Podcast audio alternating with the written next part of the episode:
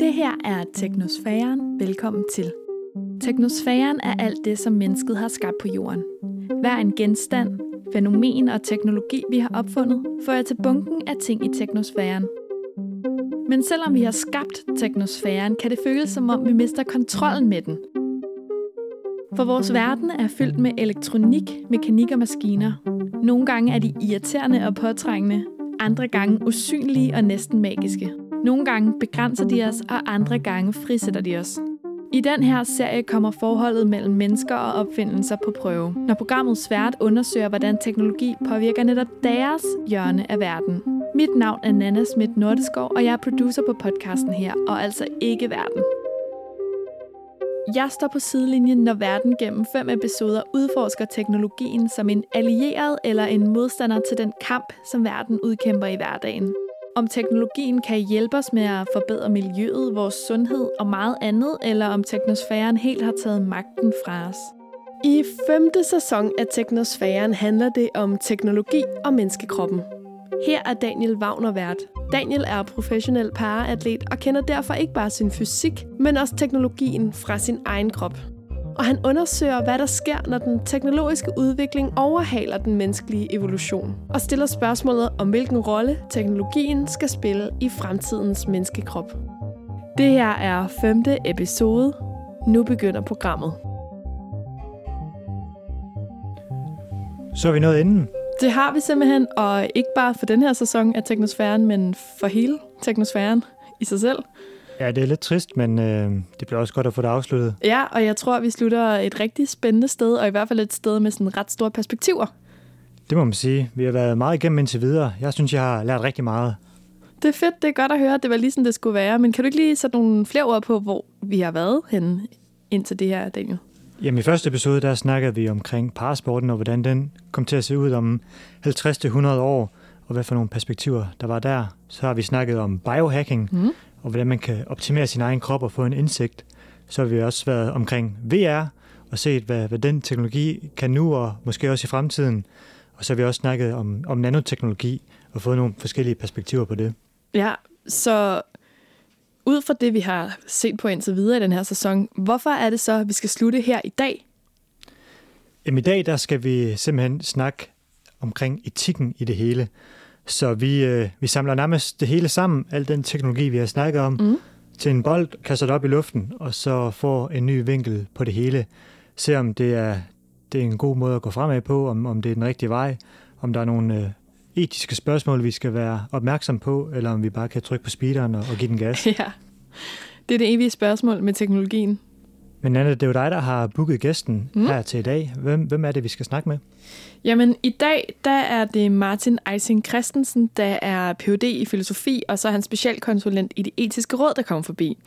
Og altså, man kan sige, det etiske råd er jo sådan nogen, der sidder og rådgiver og skaber debat omkring teknologien og hvordan den berører vores liv inden for emner som sundhed, mad og miljø og natur.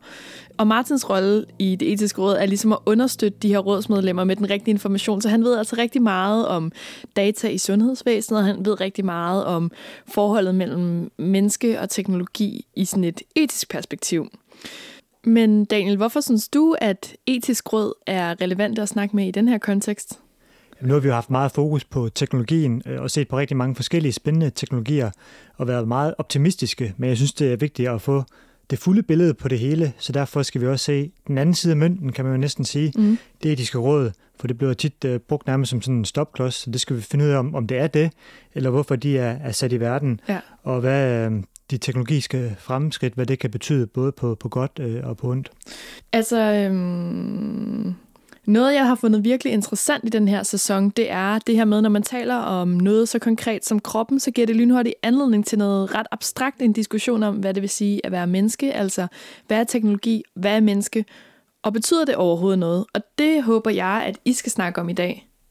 Ja, fordi hvad er grænsen, hvad er ok og hvad er accepteret i det samfund, vi lever i i dag? Er der nogle grænser, og hvad sker der, hvis vi, vi træder over den? Det, mhm. skal vi, det skal vi se på i dag. Ja, fordi når man tænker over det, så er der jo masser af ting, vi allerede nu bruger til at gøre os bedre og raskere som mennesker og gøre vores liv lettere. Ja, vi har for eksempel øh, briller, mm. vi har høreapparater, vi har en pacemaker, så man må sige, den er jo inkorporeret i kroppen. Så vi bruger jo allerede teknologien rigtig meget øh, i dag, men hvad, hvad sker der i fremtiden? Kommer der en grænse, og nu i mit eget tilfælde, så har jeg også en high-tech benprotese, som jeg bruger i min hverdag, som gør, at mit liv det er en hel del lettere, end hvis jeg ikke havde den. Øhm, så det hjælper jo mig på rigtig mange måder, men er der en grænse øhm, på et tidspunkt, som vi træder over, og hvad skal der så med det, og hvad for nogle etiske spørgsmål skal vi stille os selv på det tidspunkt?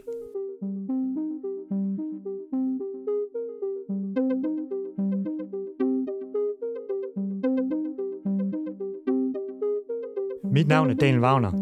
Jeg er eliteatlet og dykker længdespring og 100 meter. Det gør jeg med en højteknologisk benprotese, som hjælper mig både i min hverdag og i min sport.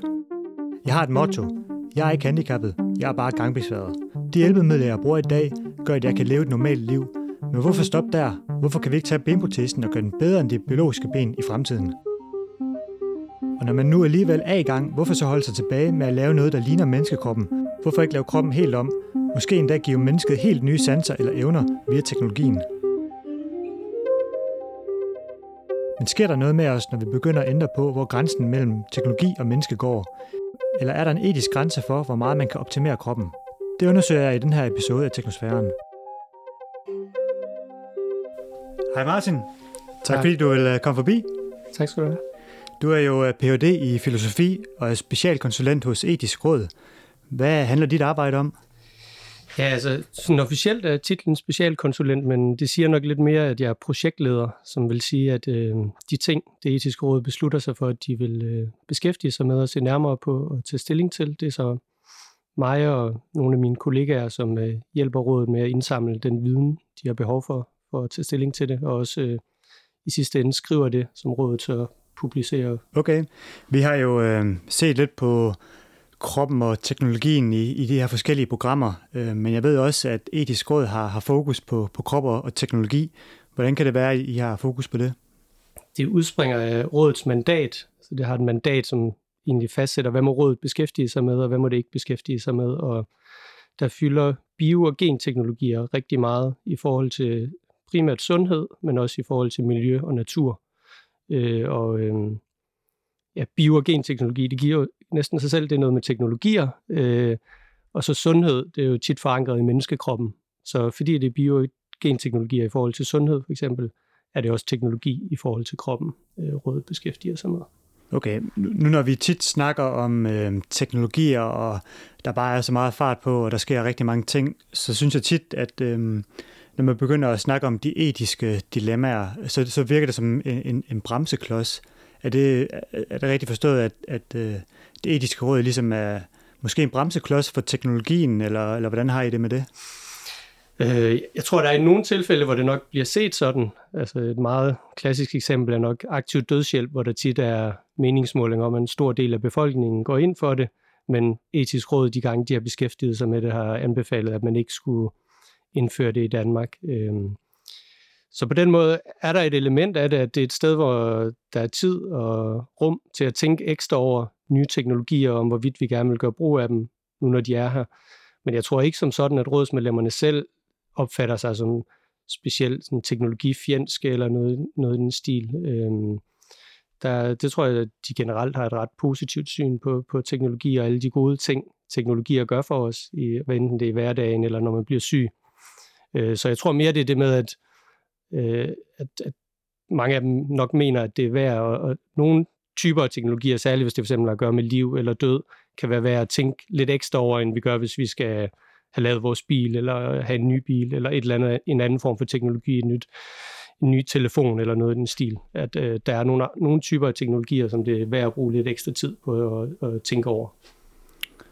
Okay, så, så I vil, i stedet for at bremse det, så vil I hellere være med til at vise vejen, det ved jeg ikke, eller, eller er det politikerne, der skal, der skal vise vejen i forhold til, hvad I, I vejleder dem ja. til? Man kan sige, at i sidste ende er det politikerne. Rådet er, altså det er uafhængigt og rådgiver politikere, men det har jo ikke sådan nogen øh, juridisk autoritet eller, eller noget i den stil, så det er simpelthen, det rådgiver politikerne, og politikerne af forskellige grunde kan så vælge enten at følge øh, rådets øh, råd, eller vælge nogle andre veje at gå. Øh, så, så, det, så det er øh, rådets primære funktion.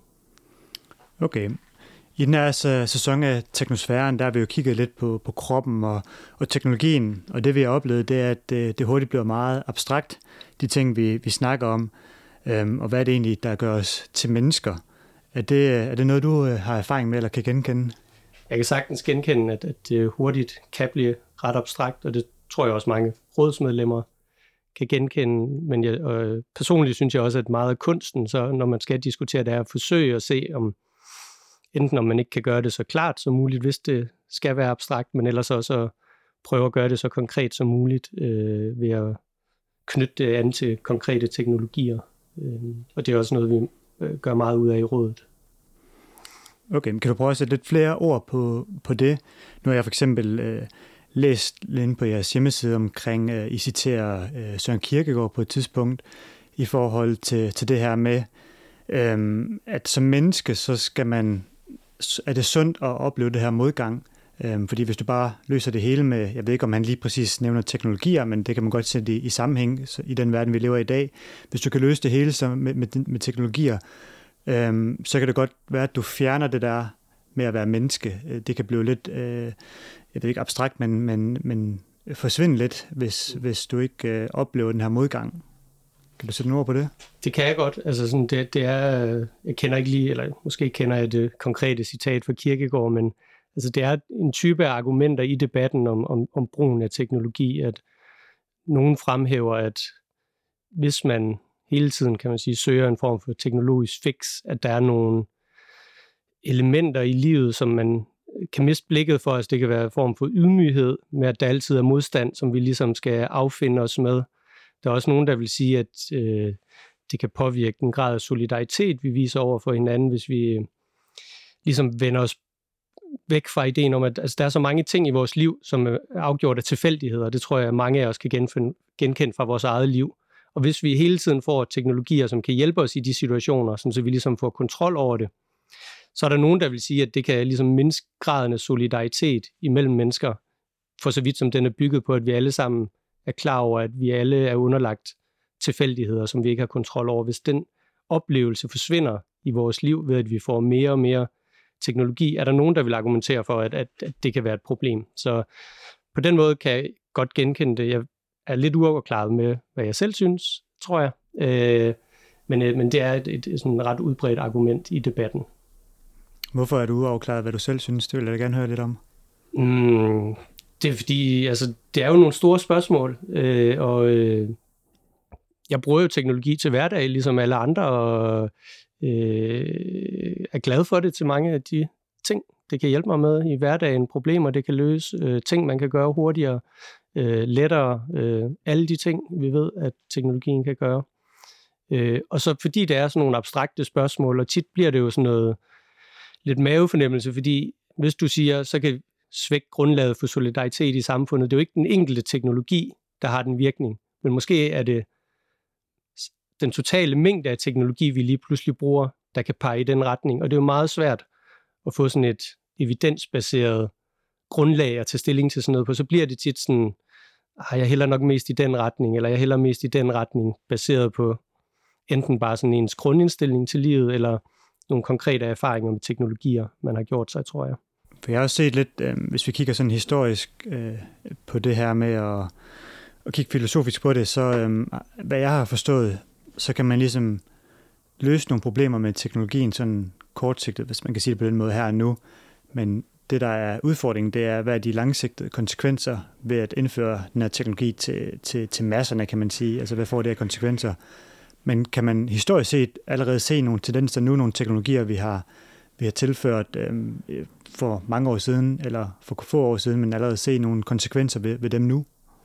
Altså man kan jo tage, hvis man tager et sådan halvlangt historisk blik, ikke? altså klimaforandring er jo sådan et oplagt eksempel, hvor mange siger, at øh, det er jo delvis på grund af, at vi har indført brugen af fossile brændstoffer, blandt andet til transport, og jeg er da sikker på, at øh, der var mange, der synes, det var en fantastisk idé, ikke? at man kunne komme lettere omkring, og skulle ikke være adskilt for dem, man holdt af, og, og man kunne øh, på den måde, ikke? altså er der jo bare super mange fordele ved at kan, om det er bil eller andre ting. Og så kan der jo være sådan nogle langsigtede konsekvenser, som klimaforandringer, som pludselig gør, at folk, der bor på øer, måske ikke kan bo der længere, eller folk vandrer fra et sted i verden til et andet, Øh, så det tænker jeg, det vil være sådan ret klassisk. Øh, mere nutidigt kunne jo måske være, som folk man diskuterer meget i dag, er jo alt den computer og internet og sociale medier og så videre. Ikke? At der er nogle ting, der gør, at vi synes, de er fantastiske, fordi vi kan komme i kontakt med folk, øh, vi godt kan lide at være sammen med og så videre, men der er også øh, måske forskellige måder, det ændrer vores måde at være sammen på, som vi slet ikke havde tænkt over, da vi begyndte at bruge det. Øh. Men har vi ikke øh, som mennesker altid brugt teknologien øh, til at forbedre vores krop med, eller den måde, vi, vi, vi, øh, vi lever på? Du nævnte selv en lille smule af det, men kan du ikke sætte nogle flere ord på det? Jo, jo altså det vil jeg mene. Altså, der er jo også nogen, der nærmest har defineret mennesket som det sådan redskabsbrugende væsen, og det kommer jo tæt på det teknologiske væsen. Ikke? Altså fra en stok, det er jo et, et slags hjælpemiddel, ikke? altså teknologisk hjælpemiddel til at gå, og det kan være våben, er også tidligt i historien. Ikke? Altså, det er jo i stedet for, at man skal kvæle, eller hvad man nu ellers gjorde øh, med dyr, så indfører man en bue og pil, eller nogle andre ting, så man kan dræbe dyr med, eller andre mennesker, og det samme en, en udhulet træstamme, hvis man skal gå helt tilbage til den tid. Ikke? Altså, det er jo også, i stedet for at svømme rundt i en flod, øh, hvis man kunne svømme, ikke, så kan man sidde i den og være tør, og måske går det hurtigere også. Og, så på den måde er der jo uendelig, nærmest en stor del af hele menneskehedens historie er jo en teknologihistorie, er der nogen, der vil sige. Så, så det, det er jeg helt med på, og, at det, og der er også mange, der vil sige, at det, man kan kalde sådan, vores civilisation, er jo baseret på teknologier. Øh, der er nogle filosofer, som siger, at, at sådan egentlig, hvis du vil tage, jeg ved ikke, om man kalder dem nok ikke naturfolk længere, men altså folk, der lever som jæger og samler og sådan intelligensmæssigt, er de sikkert lige så kvikke som os, men det er jo alle vores teknologiske hjælpemidler, der gør, at vi kan regne ting ud eller gøre andre ting. Øh, det er jo den arv af teknologi, vi ligesom har fra, fra fortiden. Så, så det er jeg helt med på, at, at det ligesom er nærmest definerende for mennesket med teknologi. Øh, nu er jeg jo selv ret afhængig af, af teknologi. Jeg har jo en, en high-tech benprotese, som, som jeg tager på hver morgen, og den gør simpelthen, at jeg kan være en del af, af samfundet og, og leve et så normalt liv som, som muligt, og, og tager mig egentlig, hvad skal man sige, fra noget, der er, er negativt, det at være, være handicappet og ikke rigtig kunne klare sig selv, eller kunne noget til at så få sådan en benprotese på, som er jo teknologi, til så at det kommer muligt øh, at være med i en del af, af, af samfundet. Hvordan adskiller den teknologi, vi bruger nu, kontra det, vi også kommer til at se i fremtiden? Gennem mit arbejde scanner vi jo ligesom, kan man sige, horisonten for at se, kommer der nogle nye interessante teknologier, som også kunne være relevant for rådet. Og, altså som jeg har forstået det, så et, et af de store områder er jo forsøg på at integrere endnu mere, øh, for eksempel en, en protese i den organiske, biologiske krop. Altså der er hele det her område med bionics, kalder man det, som er en kombination af biologi, det er biodelen, og så er der onics, som ligesom er electronics. Så at man kan lave noget, der er elektronisk, mekanisk, og man ikke bare sådan skruer mekanisk på, men også er forbundet elektronisk med kroppen. Så det kunne være lemmer for eksempel, altså hvor man øh, får feedback fra øh, selve øh, ja, protesen, øh, så man kan mærke, hvordan er det egentlig, man træder, og hvad sker der, og så videre, og så reagerer man på det også igennem nervesystemet. Så det er et forsøg på at integrere det meget mere direkte i kroppen, end jeg forestiller mig, at din øh, protese er nu. Øh. Jamen, jeg kan give et eksempel. Altså, jeg har jeg er overbindsamuteret, så jeg mangler mit øh, skinneben og min fod, øh, men jeg har noget, der hedder fantom øh, følelser, kalder jeg det. Man kan også have fantomsmerter, så det går ondt, men det betyder simpelthen, at jeg kan mærke den fod, jeg ikke har. Og jeg kan også stå her nu og, og bevæge min tær. Føles, føles som om, men, men min tær, de bevæger sig ikke. Og hvis du træder over min tær, så er det ikke noget, der går ondt, og hvis du sparker mig over skinnebenet, så sparker jeg igen.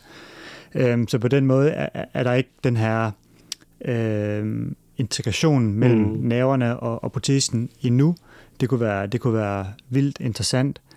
Øhm, men hvad i forhold til, hvad kan der være udfordringer i forhold til samfundet, hvis, hvis man begynder at integrere det mere og, og gå mere den vej? Altså personligt har jeg ikke sådan i udgangspunktet, øh, ser jeg ikke så store problemer, altså ligesom vi har talt om teknologihistorien, ikke? altså der er jo teknologier, der er mere eller mindre integreret, ikke? der er briller, kan man sige, de er ikke super integreret, men de sidder trods alt på øh, foran øjnene, ikke? der er nogen, der har pacemaker i dag, det har vi alle sammen hørt om her, en eller anden form, i hvert fald med Christian Eriksen og, og, og så videre, hvor man har integreret. Øh, så sådan, i principielt ser jeg ikke de store problemer med det. Så kan man diskutere, øh, hmm, kommer der nogle gradsforskelle, altså jo større del af vores krop, som ligesom bliver mere elektronisk i en eller anden forstand. Og jeg så en, en video her, her for nylig med en, der havde fået en, en fod, øh, og han sagde, at det var ligesom mere robotten, som det jo egentlig på en måde er, som er blevet en del af ham, end det er ham, der er blevet til en robot. Så jeg, der er jeg meget åben og siger, at vi må se, hvad folk, der får det her, prøver det, øh, synes om det. Altså der hvor, jeg må, der, hvor jeg kan se, at der er nogle etiske øh, spørgsmål, som er værd at diskutere, det er i forhold til, altså bruger man det til en, der er handicappet, til at kan opnå et normalt funktionsniveau, eller bruger man det til at forbedre, og særligt hvis man gør det med raske mennesker for eksempel, altså nogle, der, hvis vi forestiller os, som jo tror stadigvæk meget i fantasiens verden, nogen der siger, jeg vil gerne have skåret mit raske ben af, for at få sådan en bionisk øh, erstatning, som kan et eller andet, jeg gerne vil, øh, bedre end mit, mit almindelige biologiske ben. Det tror jeg er ret langt ude i fremtiden, øh, hvis det overhovedet øh, nogensinde kommer til at ske, men det er den type diskussioner, hvor jeg tror, at, at, at det er der, der er, sådan, er, er mest etisk at diskutere. Øh, jeg er ikke så bange for det med personligt, altså det med, at så får vi noget elektronik i os. Øh. Men tror du ikke, det ændrer sig hurtigt, fordi der, hvor vi er nu, det er ikke fordi, det er mange hundrede år siden, at øh, sådan en som mig vil gå rundt på et, et træben og være sørøver, okay. øh, til at jeg har et computerstyret ben nu. Øh, og jeg kan da godt forestille mig, om nogle år, så øh, får jeg et ben, der faktisk kan mere end et, et biologisk mm. ben kan. Det kan man næsten se på de kulfiberfødder, jeg bruger til, til at springe længdespring med. Der er nogen, ja. der faktisk er op og øh, i hvert fald matcher de allerbedste længdespringere, og om nogle år kunne jeg da godt forestille mig, at han kommer til at springe længere end dem. Ja. Og så begynder øh, spørgsmålene ligesom at komme, at, at hvis du så kan egentlig få et ben, der er bedre end dit biologiske ben, mm. tror du mm. så ikke, der er nogen, der vil være villige til at, til at gå den vej? Det kunne jeg da godt øh, forestille mig, men altså det er jo, jeg tror, elite sport er jo sådan en speciel kontekst, hvis vi, det, øh, vi diskuterer, hvor der er jo nogle helt særlige både personer, der, der synes, elitesport er interessant, og nogle helt særlige værdier. Og der er jo en lang, som jeg ser det, samfundsmæssige diskussion om, hvad er formålet med, at vi har elitesport, og hvad er godt ved, at vi har elitesport. Altså, der er det jo tit sådan noget med, at man viser, hvad kan menneskekroppen, og man kan overskride nogle grænser, og vise, at mennesket kan egentlig mere, end øh, det normalt kan. Og omvendt er der jo nogen, der vil se mere negativt på det næsten, ikke at det er noget med eneren og, og, og forhærlige den, og den, det, den individuelle ligesom, indsats og så videre, som også politisk peger i nogle bestemte retninger måske. Så, så, så jeg tror, sådan elitesport er en, en helt særlig kontekst øh, øh, at diskutere etisk, øh, øh, mens øh, sådan i, i hverdagssamfundet og, og så videre. Der, der er jo, det er jo nok ikke, medmindre man har drømme om at blive elitesportsudøver, er der nok ikke så mange, der vil forestille jeg mig. Og igen, jeg kan være naiv i sådan en almindelig skoleklasse, vælge at få sit ben af, og så få, så man kunne hoppe højt. Øh, øh, ja. Det tror du ikke på? Men jeg kan jo blive overrasket. Øh, det er jeg helt åben, åben over for. Øh, men hvad vil være etisk problematisk, hvis, hvis vi fik et samfund, hvor folk det havde mulighed for at gå ned som ikke sportsøvere eller ja. eliteudøvere, men helt almindelige mennesker kunne skifte deres biologiske ben eller arme ud? Altså jeg tror, det første er jo, som vi næsten slet ikke har været inde på, altså der er jo et, et, altid et spørgsmål sådan om sikkerhed, og fungerer det, og kan det hackes, og sådan nogle mystiske ting, ikke? når det bliver elektronisk. Er der så lige pludselig nogen, der kan styre dit, øh, dit ben? Jeg, øh, går det ikke i stykker, og løber det ikke af med en? Og, sådan, og det er en type etiske spørgsmål, som er vigtige, men en anden type, som jeg synes er mindst lige så vigtig, er, hvad gør det ligesom ved os? Hvordan ændrer det vores måde at tænke om os selv på, og vores måde at forholde os til andre mennesker på? Og det er der, jeg synes, de mest interessante etiske spørgsmål ved den her type teknologier er. Der er der igen, altså der er to ret forskellige syn på det sådan i, i debatten. Der er jo nogen, der synes, det er bare fantastisk, så længe øh, det er ens egen beslutning, at man vil bruge det. Hvis man har vurderet for eksempel, at en eller anden grund, som andre måske synes er tosset, og som ikke er elitesport, så synes man, det er fedt og få skåret sit ben af og få noget elektronisk. Der er der nogen, der vil sige, jamen, så skal du da have lov til at gøre det, så længe du er blevet oplyst om risiciene ved det, og hvad du kan du, og hvad kan du ikke, og så videre. Øh, og det vil være en tilgang til det, hvor man siger, jamen, så længe folk selv øh, er myndige og oplyste, og så skal de have lov til at træffe sådan nogle beslutninger. Og så er der en anden tilgang, som siger, at ah, måske er der også andre hensyn, end lige hvad man selv synes er ens egen interesse i forhold til ens egen idé om det gode liv. Det kunne være nogle af de ting, vi nævnte før. Altså, der er nogen, der vil argumentere for, at det kan være, hvis mange gør det, altså, så altså ændrer det sådan generelt vores holdning i samfundet til mange sådan grundfænomener. Det kunne være sådan noget med solidaritet med andre mennesker. Altså, hvis jeg kan løse mine problemer med, elektro- øh, med teknologi, hvorfor kunne de så ikke også bare gøre det, øh, løse deres problemer med det, og hvorfor skal jeg så, hvis de for eksempel bliver mere syge, eller er langsommere til at udføre et arbejde, eller noget i den stil, hvorfor skulle jeg så være solidariske med dem, hvad enten det er igennem pension eller sygesikring osv. Der er nogen, der vil sige, at hvis den type af sådan brug af teknologi kommer til at dominere i samfundet, at det så kan underminere det her grundlag for solidaritet, øh, som nogen vil sige er baseret på, at vi alle ligesom, at der er bare meget, der skyldes tilfældighed, og ikke at vi selv vælger at bruge en teknologi, men at, at, at, ikke, at man mister et ben ved, ved en ulykke, og så, øh, eller at man bare er født med bestemte gener, som gør, at man ikke kan løbe så hurtigt, som Usain Bolt kan, selvom han også skal træne og så videre for at realisere det potentiale. Øh, og der er nogen, der vil argumentere, at, at hvis man ligesom løser alle de her ting med teknologi, som man selv vælger at bruge og så videre, at, så forsvinder den fornemmelse af, at meget i livet øh, er styret af tilfældigheder. Øh, eller den bliver svækket i hvert fald. Vi har et, øh, et, øh, et, klip, vi skal høre her, øhm, og det er fra en, øh, en TED-talk, også øh, med en, du, du har, har snakket om her øhm, i dag, Hugh He, som er dobbelt underbindsamputeret, og han er professor på MIT. Han er dobbelt underbindsamputeret og designer faktisk hans egen ben, og han er en stor fortæller for det her med at koble hans øh, proteser til hans egen krop, så han kan mærke og have de her følelser, som vi også har snakket om øh, tidligere. Øhm, og han har nogle ret vilde idéer og forestillinger om, hvordan øh, kroppen den kommer til at se ud øh, fremtidsmæssigt, og hvordan man kan kombinere kroppen sammen med teknologien. Øhm, men vi, du kan lige prøve at, at lytte på det her, og så kommer du, kommer du til at kommentere det efterfølgende. Yes. In this 21st century, I believe humans will become superheroes. Humans may also extend their bodies into non anthropomorphic structures such as wings. During the twilight years of this century, I believe humans will be unrecognizable in morphology and dynamics from what we are today. Humanity will take flight and soar. Ja, det her, øh, som Hugh He, han, han siger her, så tror han, at man nærmest kan få opereret vinger på den menneskelige krop, øhm, så man kan flyve, øhm, og det er han blevet inspireret af på grund af Leonardo da Vinci. Det lyder jo ret vildt, at han tror, at det sker her med måske et par hundrede år. Hvad siger du til det? Altså en 100 års horisont er jo øh, lang tid sådan teknologisk udviklingsmæssigt, så jeg vil da ikke udelukke det øh, teknologisk. Etisk set, eller hvad man nu skal kalde det, øh, der igen, så er der jo en personlig side til det, hvad jeg synes, og så er der sådan, sådan mere sådan faglige, hvad forskellige argumenter, ikke? Og, hvis jeg starter med det personlige den her gang, altså det første, jeg tænker på, det er sådan alle de praktiske problemer, hvis alle flyver rundt med vinger, og hvordan skal vi regulere det trafikmæssigt og så videre.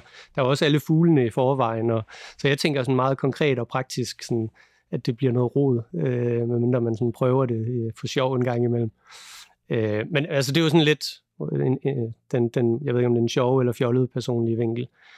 Øh, hvis, hvis jeg skulle tage sådan mere alvorligt, altså så, så synes jeg, at helt klart, altså for mig så, så synes jeg, at der er en stor forskel på, er det at øh, hjælpe folk, der, der er syge eller handicappede eller andet, eller er det ligesom at, at forbedre menneskekroppen? Fordi set fra mit perspektiv, altså jeg har det fint med min krop, og har ikke noget behov for det. Øh, jeg har heller ikke store behov for at begrænse, for, forbyde andre i det, men jeg synes, man skal have en samfundsdebat om, altså, øh, er det nogle gode øh, måder at bruge vores ressourcer på, øh, når det er forbedring af menneskekroppen på den måde. Øh. Som, som det er i dag, så kan vi jo godt modificere vores krop, at man kan få lavet øh, falske læber, større bryster, en større numse, hvis man vil det. Øh, du kan få en, en sexpack eller stor biceps, hvis det er det, du, du gerne vil have. Øh, så på den måde kan vi jo godt ændre den krop, vi har i dag, som vi er blevet født med, kan man godt få til at se anderledes mm. ud. Men det her, det er jo ligesom at tage det til næste niveau. Øh, ikke kun, at det ligesom er noget udseendsmæssigt, men også, at man giver kroppen nogle, nogle forskellige funktioner. Men vil der ikke være nogen etiske pro- problemer i det? Jo, altså jeg, jeg synes som sagt, at nogle af de argumenter, som jeg selv synes er, er, er, er væsentlige, altså det er sådan noget med øh, ydmyghed for eksempel. Ikke? Altså, det ikke at kan flyve, og det, det lyder måske sådan plat og jeg ved ikke, om man siger konservativt, eller man ikke har nogen drift og sådan noget. Men altså, der er også nogle pointen, dem der fremfører nogle argumenter, der er også nogle værdifulde ting ved ikke at kan flyve.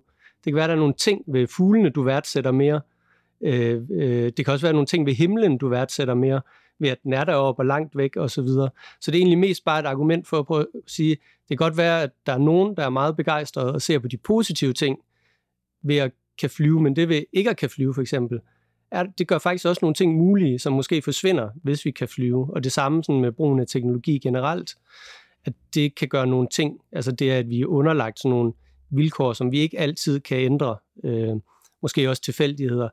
Det er faktisk også nogen, der så vil argumentere, at det gør nogle, nogle ting mulige. Nu nævnte jeg solidaritet før, men der er også nogen, øh, særlig en filosof, der hedder Michael Sandel, der har gjort ret meget ud af sådan at sammenligne med det at være forældre og få børn.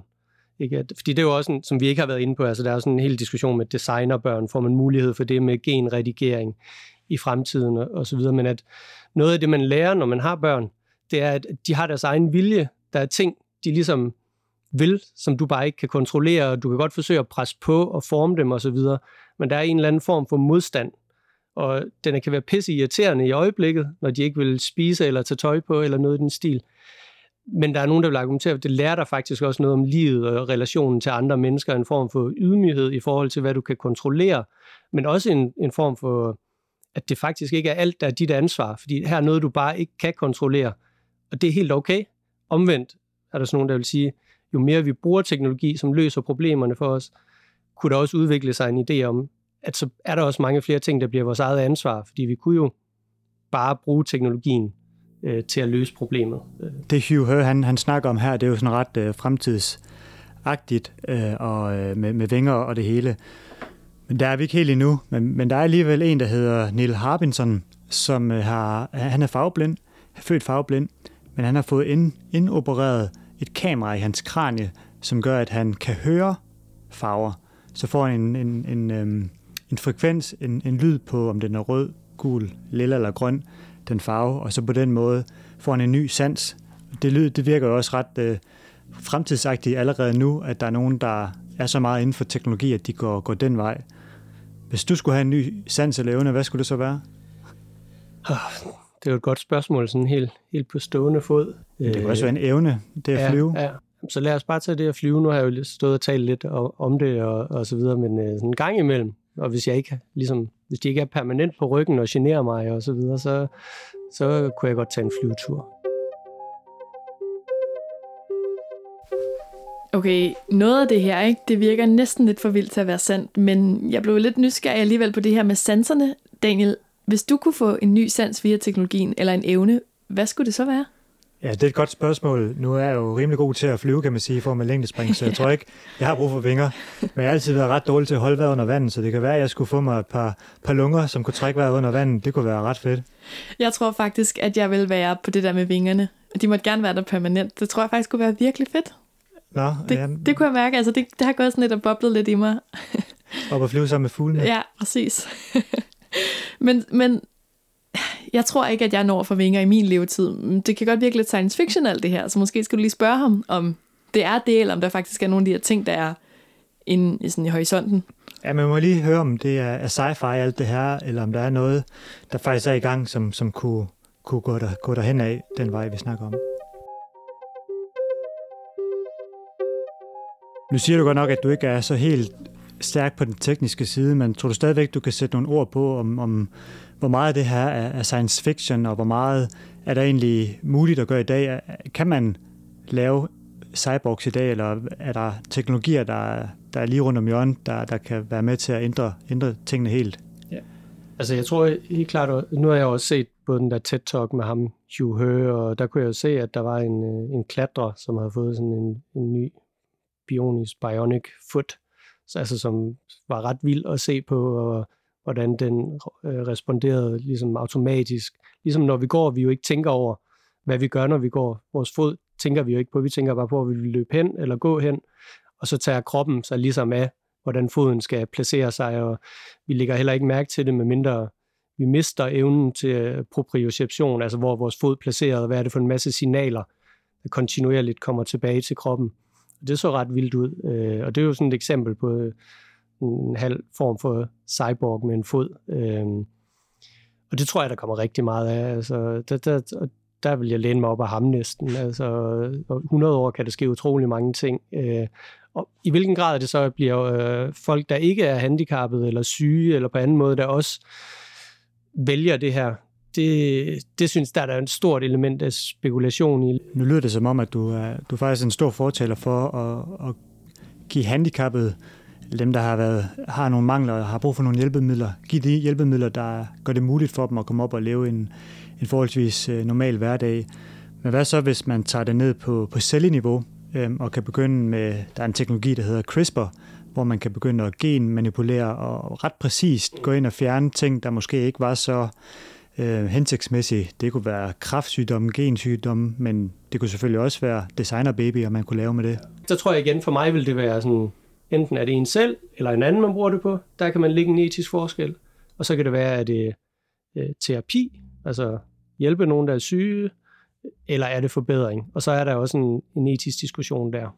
Øh, og øh, altså, enten det, det CRISPR, der er også stamceller, mange der forsker i. Altså, det kunne fx være muskler, hvis det skulle være en idrætssammenhæng. Øh, altså, kan man få større muskler på en eller anden måde? Og jeg tror næsten, at der er nogle sportsfolk, der bruger det, selvom der ikke er evidens for det, men de har hørt et eller andet om, at så kan man måske få, få bedre muskler. Hvad, hvad det så betyder i den sport, man, man praktiserer. Øh. Jamen, inden for sportens verden, der er der meget sjældent evidens for, for, for nogle af de ting, vi laver, så vi plejer at være forsøgskaniner i det.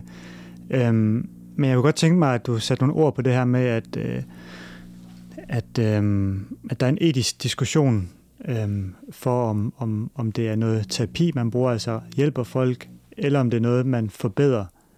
Øhm, fordi, altså, hvad er den etiske diskussion der?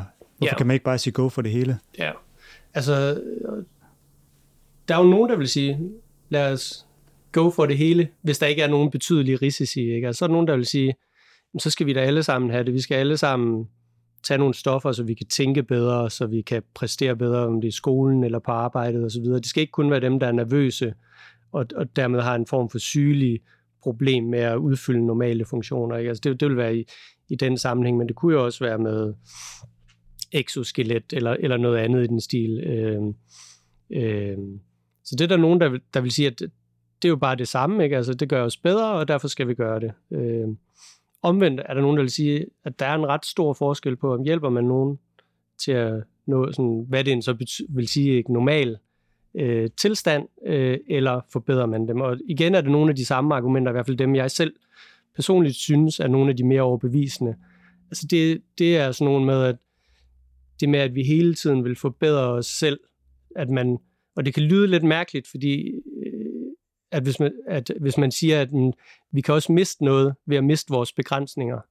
Det kan lyde sådan lidt paradoxalt måske for nogen, men jeg synes egentlig, der er en vis pointe i det, at det at der er nogle ting, vi ikke kan, Øh, altså selv som normal personer, hvis man er ligesom en normal person, er der jo ting, man ikke kan. Jeg kan ikke flyve, jeg kan ikke løbe så og så hurtigt osv. Og, og der er nogle situationer, hvor det kan være irriterende og frustrerende, øh, men der er også nogle ting, som øh, er der nogen, der vil argumentere for, at, at det faktisk ligesom muliggør nogle ting, at vi ikke, at vi har de begrænsninger. Og igen, øh, et af de ting, jeg har nævnt, altså, det kunne være, ikke, altså, at er man åben over for, at der sker tilfældige ting. Ikke? Altså, det kunne være alt fra den, man bliver forelsket i, var det et eller andet tilfælde i en eller anden situation, så det ikke var en, et eller andet, man havde krydset en masse ting af i, i en app. Og igen, det er ikke, fordi der er noget i vejen med at finde, jeg har selv været på sådan nogle, sådan nogle øh, ja, dating sites i, i sin tid og så videre, så der er ikke noget i vejen med det, men det er bare for, som et eksempel, ikke, at der kan være nogle ting, sådan en tilgang, som er meget kontrolleret,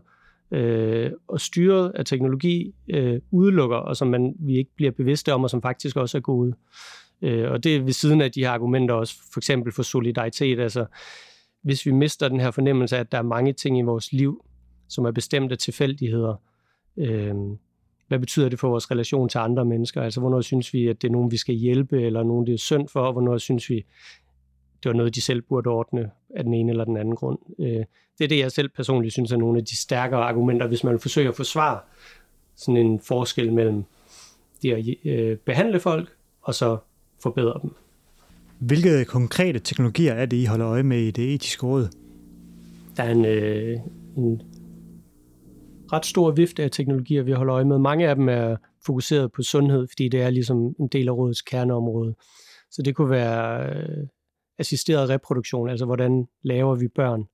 Øh, nogle af de mere spekulative, eller måden vi egentlig gør det på, er, at vi har lavet os inspirere af det, der hedder Nuffield i England. De har sådan en horizon scan, kalder de, hvor de laver et fint diagram, og så allerforrest, det er lidt ligesom sådan en tidslinje fra historien, har man dem, der er sådan mest på trapperne, og så langt væk er der de sådan mere spekulative teknologier. Og, og det der er på trapperne, det kunne være noget med stamceller for eksempel. Øh, hvad er det, vi kan gøre ved stamceller og få dem til at gøre? Øh, hvordan kan vi få dem til at udvikle sig til mere specialiserede celler i kroppen? Det kunne være et eksempel. Øhm, den her CRISPR, som vi øh, har talt om, altså genredigeringsteknologi, den er egentlig eksisterer nu, så den er allerede behandlet delvis, men kommer måske til at udvikle sig. Øh, noget af det mere spekulative, bare for at give nogle eksempler, ikke? Altså, det kunne være sådan noget med en, en kunstig livmor for eksempel. Der er, som jeg har set, nogle forsøg med får, der ligger i sådan en slags pose, altså fostre, forfostre, som så udvikler sig til en vis alder og så videre. Det er halvlangt ude i fremtiden. Det samme sådan noget, der er jo nogen allerede, der ligesom betaler for at få frosset, blive frosset ned, når de er døde, i håb om, at så kan man fryse dem op på et tidspunkt. Det er endnu længere ude i fremtiden, tror jeg. Er det så etisk råds opgave ligesom at tage stilling til, hvad det kommer til at betyde for, for vores samfundssystem eller sundhedssektor, eller, eller hvordan, hvordan kommer I til at, at, at spille en rolle der? Altså det kunne godt være at tage stilling, men, men jeg tror, at rådet tænker om sig selv primært som et organ, der skal facilitere debat af etiske spørgsmål. Ikke så meget som øh, eksperter. Det tror jeg faktisk slet ikke. De tænker ikke om sig selv som etiske eksperter, øh, hvis der findes etiske eksperter. Øh, så jeg tror mest, de tænker sig om nogen, der ligesom har givet sig lidt tid til at tænke nærmere over ting, og har sådan nogen som mig i et sekretariat, der så også hjælper dem i den proces, og så ligesom bringer det videre til samfundet i bred forstand. Både politikere, som jo dem, vi har valgt til at træffe beslutninger på vores vegne, men også os alle sammen som borgere i samfundet.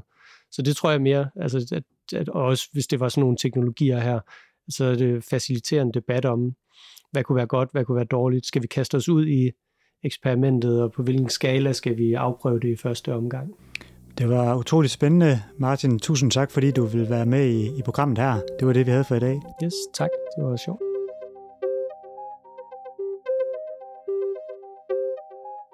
Så er der lukket og slukket. Ja, det er sgu trist, men uh, selv gode ting har en slutning. Og uh, vi endte der, hvor jeg gerne ville. Altså sådan lidt op på toppen og kigge ud over det hele. Det store perspektiv, ikke? Og vi fik, uh, jeg synes, vi fik kastet bolden fint op og fik nogle etiske perspektiver og vinkler på det. Um, så det giver jo stof til, til eftertanke. Er der noget sådan, du blev særlig mærke i for den her snak, I har haft nu her, dig og Martin Eising Christensen fra Etisk Råd?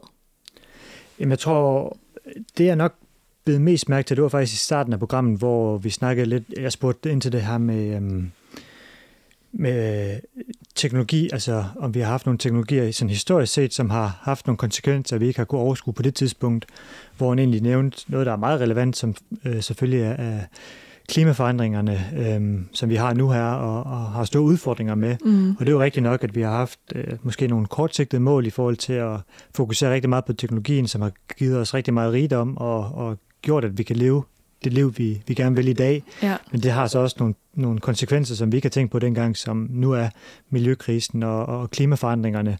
Øhm, så det sætter jo tingene lidt i perspektiv, for det er jo godt nok nogle store problemer, vi bokser med. Ja. Så nogle af de, de teknologier, vi ligesom sætter i verden i dag, hvad sker der med dem om 50 år? Er det lige så store konsekvenser, eller kan det løse nogle af de ting, vi har? Ja, og det er jo det evige dilemma, som jeg har stået med her i teknosfæren. Det er jo det her med, at teknologien er et tvækket svær, som på den ene side hjælper os til gode ting og løse en masse problemer, gør livet nemmere og mere behageligt for os. På den anden side har det også nogle konsekvenser, som ikke altid er til at overskue, når vi står i dem. Og det er lige præcis det, jeg synes er så spændende og så vigtigt at holde sig for øje, når man taler om teknologi.